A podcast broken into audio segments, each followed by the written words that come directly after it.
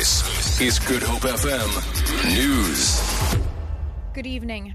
Seven people have died in a collision at Montague in Cape Winelands.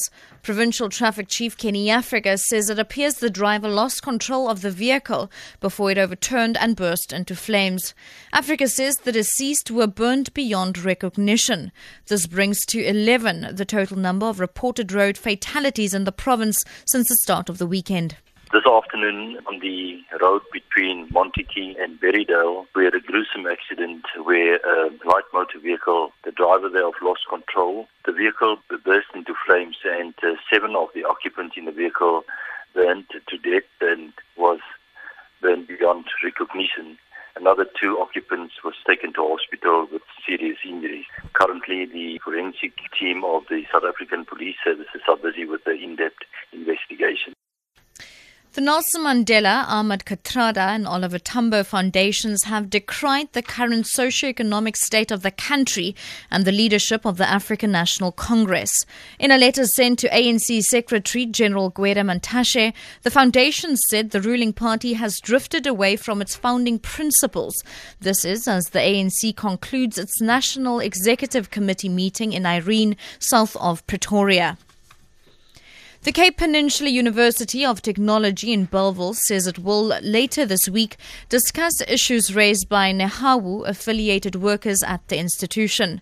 The workers yesterday protested outside the council meeting where the council was discussing allegations including financial impropriety and sexual harassment which were leveled against the institution's vice chancellor Dr. Prince Nevhutalu by members of the Fees Must Fall movement. The university's council chair, Mbulelo Bikwani, says they were not able to discuss the memorandum yesterday as it was not on the agenda. He says most of the meeting was spent deliberating on the findings of a report on the charges that were leveled against the vice chancellor. And finally, one of the most wanted suspects in the Rwandan genocide has been sent from the Democratic Republic of Congo to his home country where he will face trial. Ladislas Ntaganzwa was initially indicted, or rather indicted, by the International Criminal Tribunal of Rwanda, which closed last year. The BBC's Mary Harper reports. The US placed a $5 million bounty on the head of Ladislas Ntaganzwa. It described him as one of the main instigators of genocide in the southern region of Butare.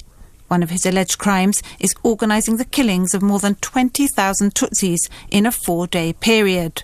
Until his arrest in Congo last year, he was one of nine top genocide suspects still on the run, more than 20 years after the killings.